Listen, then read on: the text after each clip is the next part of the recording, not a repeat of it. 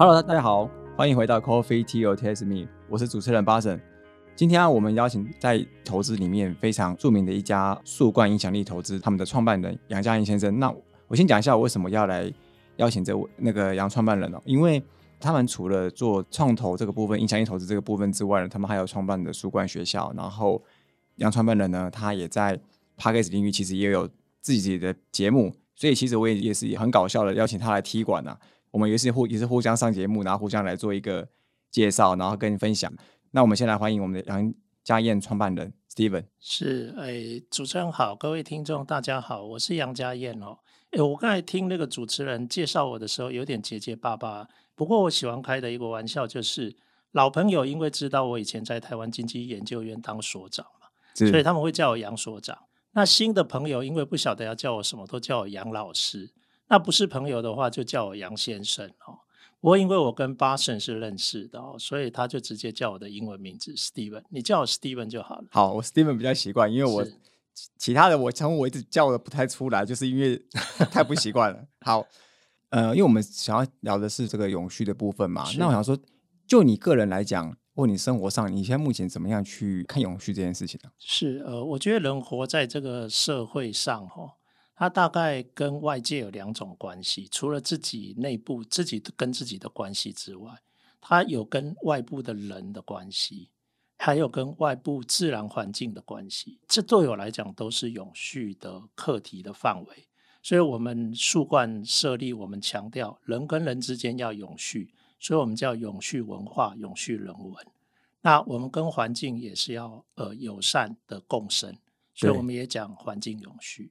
所以我是这样来看待，所以呃，我必须承认哈，说我当初在主流职场的时候，比如说我在台湾经济研究院，我们每天从早到晚都要开会，可是我们会议会制造一大堆容器垃圾，比如说饮料、点心盒，甚至便当，我那个时候完全没放在心上，每天一波一波的垃圾就这样一直不断的制造，所以以前很浪费，不是以前没有概念。觉察。永续的这个议题啊，其实我要点出一点哦，大家可以观察看看。我们现在因为这几年非常流行 ESG，对不对？对，ESG 的议题已经谈到耳朵，听了都快长茧了，对不对？对。可是你去看那些大型的 ESG 论坛的场合，一场办下来多少保特瓶的废弃物？至少五六百。个以上，就这样一场一场，你看到上面非常热忱的、口沫横飞的讲 ESG，可是每一场办下来都制造一大堆环境的负担，制造一大堆废弃物。因为它 ESG 没有整体考量所有的环节，它没有真心的从很多环节去关照。所以你看，我现在讲我这些年做影响力投资，因为我受到同彩的影响，我那个觉察就慢慢出现了。所以你看，我现在带自己的杯子。带自己的食具，然后甚至带个呃塑胶袋一直在身上，所以我每天都背个背包，还蛮重的。但是我就尽量让自己在生活的过程中，尽量减少这些垃圾的制造啊，尽量减少环境的负担。其实我必须要说，这样的觉察是被同才影响才开始出现。你的同才指的是同才，就是指离开主流职场。到影响力投资到社会创新的领域里面，我接触到的同事，比如说我们树冠好多年轻人，他们都是非常重视环保的。所以你不环保，他们就用奇怪眼神看你。对，像比如说，呃，当我们一起工作吃饭的时候，我用一次性的丢弃的这种筷子，但我发现他们都自己带筷子。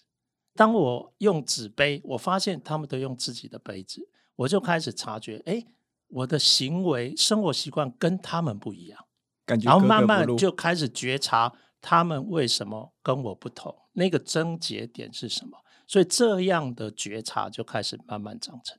哦，所以等于是说，你是被年轻人影响，那年轻人他们其实很环保，没错。老实说，我的女儿比我更重视北极熊过得好不好。她怎么重视法？其实你知道，我们的世代是有很明显的差异的。在我这个世代以上，比如说，我会说，我爸爸告诉我，他小时候甚至舍不得穿鞋。哦，对，因为鞋子很贵，不能磨，对，只有重要场合但到我我的年代，没有不穿鞋的。那到了我们这一代更不用说，这种事情不会发生。对，所以你知道，在我的那个年代，我们大多数的人都还是非常重视经济生活条件的提升，希望避免物资的匮乏。所以那时候的关注点都在于拼经济，哦，在于自己生活的改善。对啊，所以那个时候有很多环境污染的问题不会去管它，睁一只眼闭一只眼。可是我们这个时代的这些年轻世代，你知道他们其实不太需要像我们那个上一代那么担心物质的匮乏，所以他们反而开始关照周遭的一些他们认为不合理、不完美的地方，然后会想要动手去解决，或者采取行动去参与，希望能够去改变它。所以你会发现，我们新一代的年轻人可能更重视动物权，对不对？可能更重视减塑，对，可能更重视整个气候变迁，比如说海龟哦，它受到废弃物的摧残，你说鼻子插吸管那是个，北极熊，它们慢慢失去了食物，失去了栖息地。对，所以我要讲的是，世代关注的议题本来就会慢慢因为世代迭替会越来越不一样。我也觉得也是，他们现在因为物资稍微比较充裕的时候，他就会有更多的想法会去关注到其他的方面，因为物资这一块已经是不是他们的重点了。是没错，所以呃，像这一类的社会创新啊，在已开发的国家跟开发中的国家就会不太一样，重点就会不同。真的没错，因为真的也不是说不关注，而是当时的环身边的环境就是那样子，所以你关注的点还是是被限缩了。所以我说，生活中对我的影响真的是渐进，但是是显著的。像我以前大概很难想象自己每餐没有肉，可是我现在吃素食的比例已经大过肉食了。那你现在全素吗？没有，就是方便，方便素，啊，就方。便。OK OK，是那你觉得对于小孩来讲，或他可能未来的一二十年，对它的重要性到时候会有多大呢？因为如果永续这个这件事情没有延续的很好的话，是，呃，你说重要性有有多大？我就举一个例子好了。这两年的 COVID nineteen 啊，全世界累积死亡的人口大约五百多万，快六百万，是差不多，那就等于平均每一年被这个病毒杀死的人数大概是两百多万，不到三百万，平均每年。是可是事实上，在还没有 COVID-19 之前，二零一九年的联合国呃世界卫生组织的报告，全世界死于呼吸道致死疾病的人数就超过四百万，而且多数是不抽烟的妇女跟儿少，那就表示他们不是因为自己的生活习惯导致他们呼吸道致死疾病发生，对，而是因为空气出问题。那但是大自然的空气怎么会有问题？当然是我们人类污染空气嘛。对啊，所以你可能，如果你有在跑步，你会注意到，当你早上或者是晚上去跑步的时候，搞不好你会看一下外面的 PM 二点五，就是现在公布的 PM 二点五的状况。对，如果你是白天跑步，你甚至会发现，在过去几年的时候，我们甚至有些时候跑步的时候，我们都不容易看到蓝天，因为天空是雾蒙蒙的、暗暗的、灰灰的雾霾，对不对？对，这些不是大自然给我们的嘛？这些是我们的人类生活自己造成的。不管我们的生活，不管我们的工作，还有我们的生产模式制造出来的。所以我要说的是，对未来的世代重不重要？当然重要啊！我觉得我们过去因为我们的经济运作模式太过重视局部利害关系人的利益，比如说股东权益，久而久之就会越来越极端，有很多其他的利害关系人的价值就被忽略或牺牲。环境就是一个例子嘛。所以你可能在以前，你甚至可以发现，有些工厂它可能废弃物有一大堆塑胶微粒，但它不处理，月黑风高的时候排放出去，对不对节省了环境成本，但股东权益上升，股东权益上扬，对不对？他在赚不该赚的钱，那谁在付出代价？其实就是下一代。对啊，对啊，所以你问我重不重要，我是觉得重要，因为我现在看到很多未来的电影都在描述、想象未来地球会被毁灭，然后我们有可能会活在垃圾星球上，或者我们被迫搬到外太空，或者甚至有人加了社会结构，有钱人才能搬到外太空，没钱的人留在地球，这个已经被污染。非常研究的垃圾星球之上，这感觉很像很多那种电影都拍的未来世界，越来。越多了，越来越多。其实上，我参与一个呃活动展会的活动，他们就在筹备所谓的“二二二二”。二二二二是什么意思？距今两百年后，然后他们的假设的那个情境就是两百年后，其实世界很多物种全部都消灭了，我们看到的很多生物的物种全部都是机械。对，所以他从那边来反思，哎，那我们现在如果要避免未来的那个结局，我们应该要怎么做？他是这样在策划他的展，所以很有意思。但是不管怎么样，一种末日感、末世的感受已经开始越来越普及。所以我要说的是，如果现在不重视永续，其实大家都有点担心，地球会有末日的一天。对，而且其实那个刚刚提到污染物。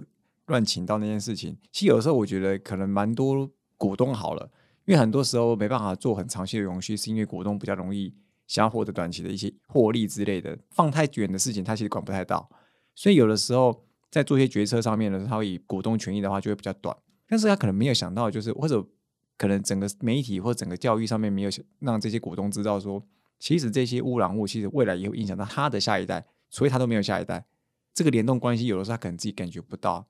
我觉得透过会不会一些社会的氛围，或者社会一些媒体，我说是不是蛮难去带动这件事情的？我觉得世代的变迁，或者整个社会运作模式的变化，它是需要时间累进的。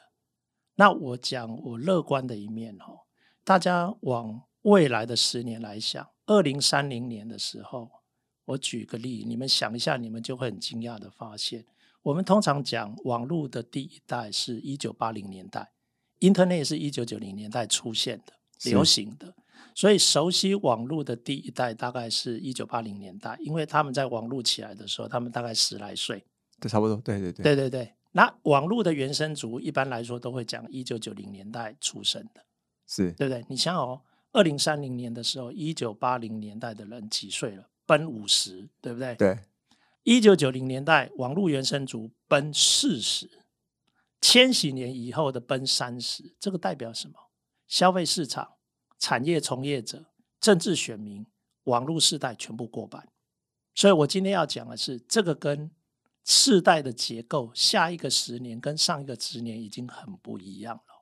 上一个十年，网络世代还没有过半哦，所以我们有很多创新，年轻人很希望。比如说，大家对金融体制 centralized 的集中式的这种体制，他们不太喜欢。他们一直强调所谓的分散式，连网络都有 Web 三点零，对不对？然后金融体系讲的是，比方说区块链、加密货币这一类的东西，分散式的。在上个十年，其实基本上是小众，对不对？对。但下个十年，其实主客观条件在变化哦。所以我会认为下一个十年有很多上个十年我们认为不会成功的事情，在下个十年有可能有机会发生，因为已经一个新的迭代了。是，所以因为这样迭代的关系，对很多社会结构或系统的改变，我们可能没有办法期待一两年发生。你在一两年内可能会觉得极为悲观，可是如果你注意到它的结构其实是在变迁的，每一个十年，每一个十年就会有一些议题。它的主客观条件逐渐成熟，它就会发生。对，所以有的时候你看到一两年好像没没动静，不是真的没动静，是是是十年才有。举例来说，我们现在喊这个减碳喊的如火如荼，对不对？对。你知道亚洲所有的制造国家，特别是东南亚，用最多的能源是什么？是煤矿。对对啊，那你今天要讲近邻。对不对？距离他们从煤矿，然后慢慢再转成再生能源，那是一个很长的历程。它有可能需要三十年、四十年的时间，那差不多几乎就半个世纪的时间。所以你要用这样的尺度来看。悲观的一点就是说，我们今年有没有一种特殊的感觉？住在台北市的人觉得好热、好热，超高温，我们都快热被热晕了。我甚至今年暑假我都不敢出门，因为太热太热。我知道，我们在看那个气温的时候，他说今天是什么历史新高，很多一篇都是历史新高，我就吓一跳。对啊，那这个当然跟气候变迁的议题是有关的嘛。但是我想问，那明年难道就会凉快吗？当然不会，它那个改变必须是环境的。对，所以我们可以预期未来，我们只要住在台北市，它就像热国一样，这就是都市热岛的问题越来越严重。那怎么解决？我相信。因为这样的问题已经躲都躲不掉了，你把眼睛闭上，把耳朵捂住，你都没有办法忽视它的时候，也许会有更多的社会行动出现。比如说，都市绿化、种树这一类的事情就有可能会发生。而且而且它会变成民众自觉的活动，因为不得不做。是，但是要看啊、想重视、想自觉的人，我想搞不好他们是没有资源的年轻一代啊。有资源的可能还拼命的在想我要怎么样赚更多的钱，所以他的改变是需要时间的。对，除非等到那个不想改变，他真的老到一个他真的也动不太了了，才有机会改变。是这个议题的确真的就要靠时间，而且十年可能才是一个一步，才可能看得出是来一些变化。让你可以乐观面对明天的尺度。啊，请用十年、十年来看待。如果你用每天来看，你会觉得无比的悲观。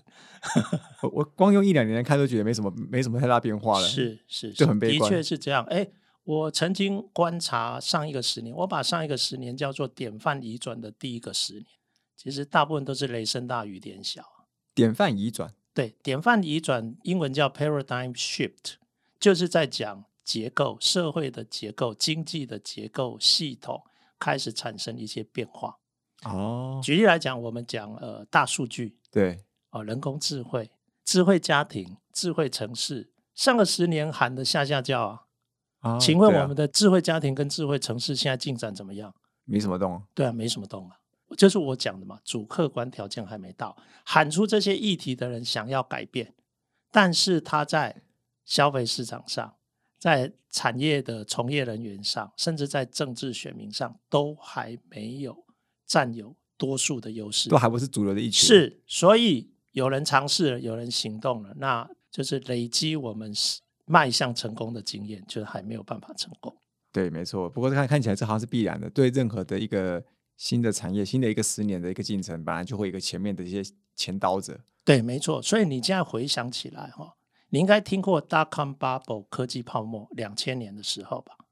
两千年我才十几岁而已，哦，那只大我两三岁而已。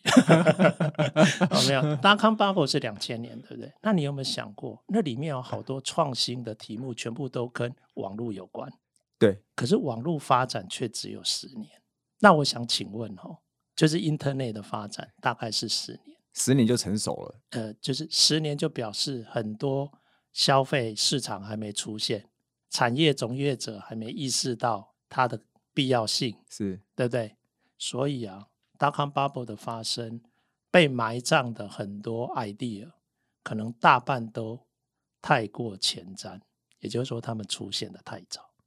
但我觉得一定是一个必然的过程啊，因为是没有这个前瞻，就没有这个有点像是让社会整个结构开始改变的一个契机。是啊，那你可以讲，那轮到我们个人，请问你要站在前瞻上去当清理处女地的拓荒者，还是你想要坐在树下，前人种树，你后人在乘凉？你会做什么样的选择？有些人不希望过苦日子啊，他可能就留在主流啊。我觉得那有些人有拓荒的精神，他希望改变，他可能就往前冲，他就变成早期的先行者、行动家。对，可是我觉得我已经来不及了，我已经洗下去了，所以太 晚遇到你跟我讲这句话了。好，像你们现在是做这个影响力投资嘛他们在投资的时候，你们会倾向于怎么样的选择？你们会去倾向于做这种比较小规模、这种投那种赛季创生的啊，还是投那种稍微比较大型的那种绿色科技？它可能对于那种国际间的交流速度会比较快的哪一种？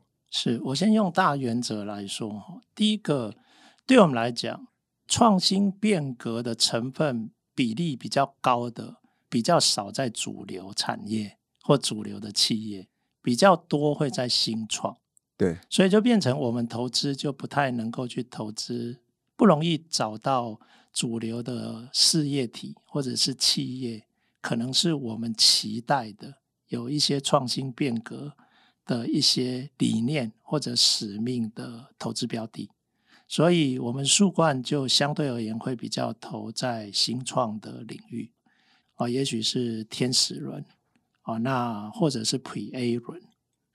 啊，因为我们觉得这样的团队，它整个核心价值比较有可能可持续的一直迈向创新变革。举例来说，鲜乳坊，大家应该蛮常听到了吧？好，鲜乳坊做的一个系统性的创新变革，其实就是它挑战了主流的这个采购的惯例，它不用最低价去收购弱农的生乳，他愿意付比较高的价格来收购弱农的生乳。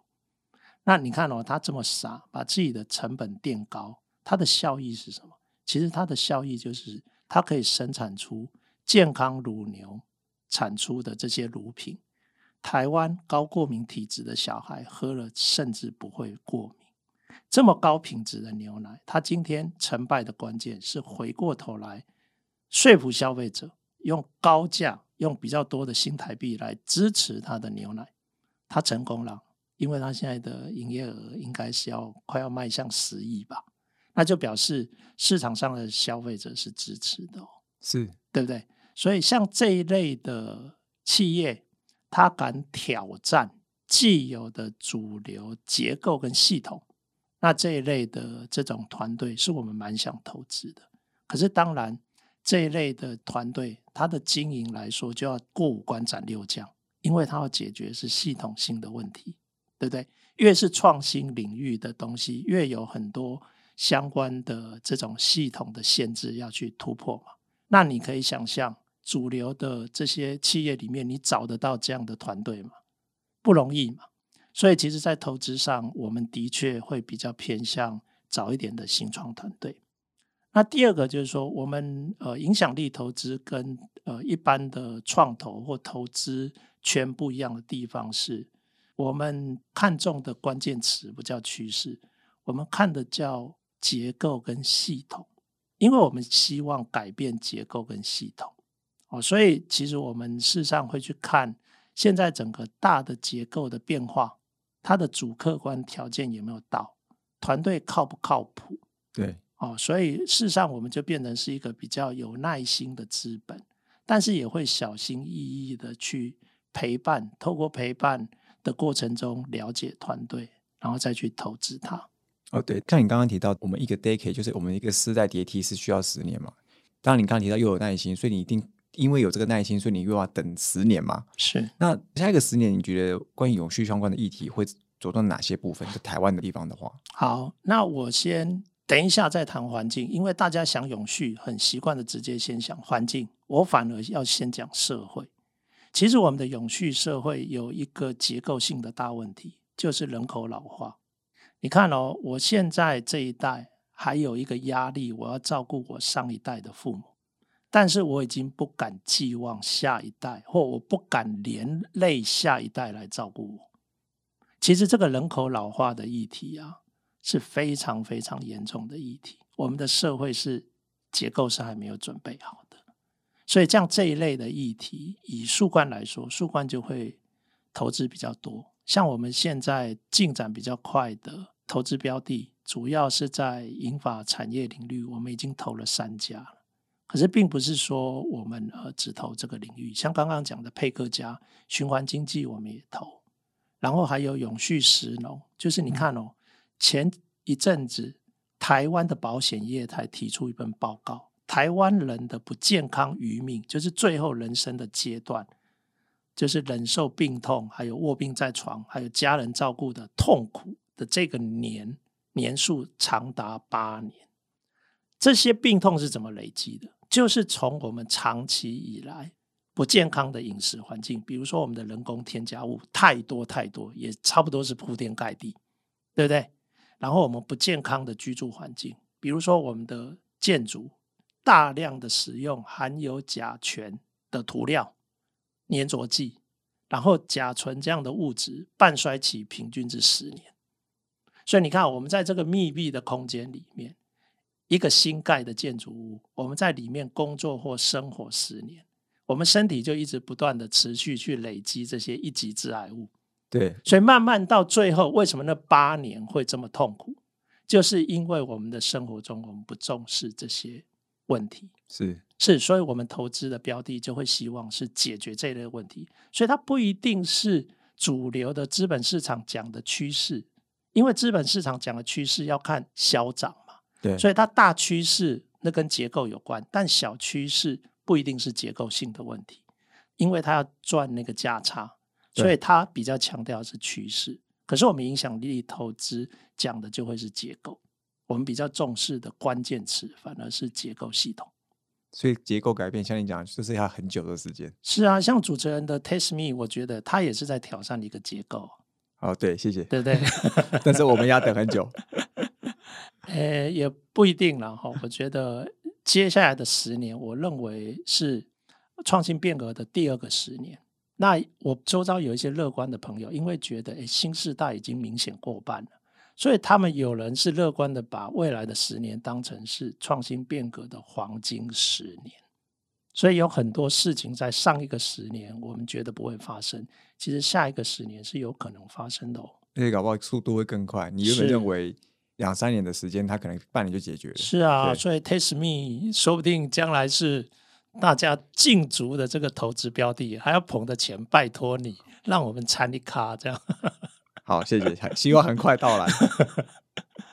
那最后，你觉得在这个永续这个市场，你觉得希望你扮演什么样的一个角色啊？就是在以你现在目前的这个曙光影响力，或者以你个人来讲，其实我以前是学经济的哈，对我曾经也是主流职场被人家视为是赢家的嘛，所以在以前比较。传统的资本主义的模式，那是我很习惯的模式。可是现在，呃，金融海啸之后，其实更大范围的醒思开始出现。那个有一个新名词叫做“关照多方利害关系人的资本主义”，英文叫做 “stakeholder capitalism”。是 “stakeholder” 就是利害关系，对，也就是说，你不要只关心局部的这种局部关系人的利害，比如说股东。其实你的关系人里面还有员工，还有供应商，还有所在的社区，还有环境，对不对？对。如果这些利害关系你都有多方关照的话，我们会制造出来的社会问题会降低。在我们企业营运的时候，就你在推出一个产品或推出一个服务的时候，都先想好所有的利害关系，而不是只有股东。是，所以我我是把创新变革当成它势必一定是一个接棒，而且是马拉松嘛。对，又接棒，然后又是长途的旅程，是，所以我这一代能够做的就是好好的把 stakeholder capitalism 的观念，其实我们当我们讲 ESG 的时候，它就是 stakeholder capitalism，因为它要企业不要只看股东权益，你要看一环境，对，你要看 S 社会，然后治理其实很强调的是多方利害关系人的利益平衡。啊，不只是公司内部而已。是是，所以其实这个就是所谓的 stakeholder capitalism，ESG 其实就是 stakeholder capitalism。所以这个思维跟这个行动，我在我这一代能够尽量做。对，所以我的策略就是我整合资源，然后尽可能的挹注给创新变革团队。那创新变革团队就会变成我的影响力的行动伙伴。是，那当我们形成这样的影响力的行动社群，我们就会慢慢有可能会在一些领域里面慢慢有进展。那我做到我这一棒交棒了以后，下一棒要开始啊！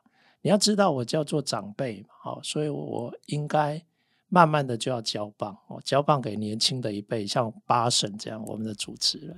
好，谢谢。最后还把球丢回给我，我我会好好努力。好。今天非常谢谢树冠影响力投资杨家燕创办人 Steven 来跟我们做分享，然后分享的非常精辟，然后过程中也非常的欢乐啊！是，谢谢主持人，还有谢谢大家。好，Coffee Tea or Taste Me，轻松聊永续，我们下次见，拜拜。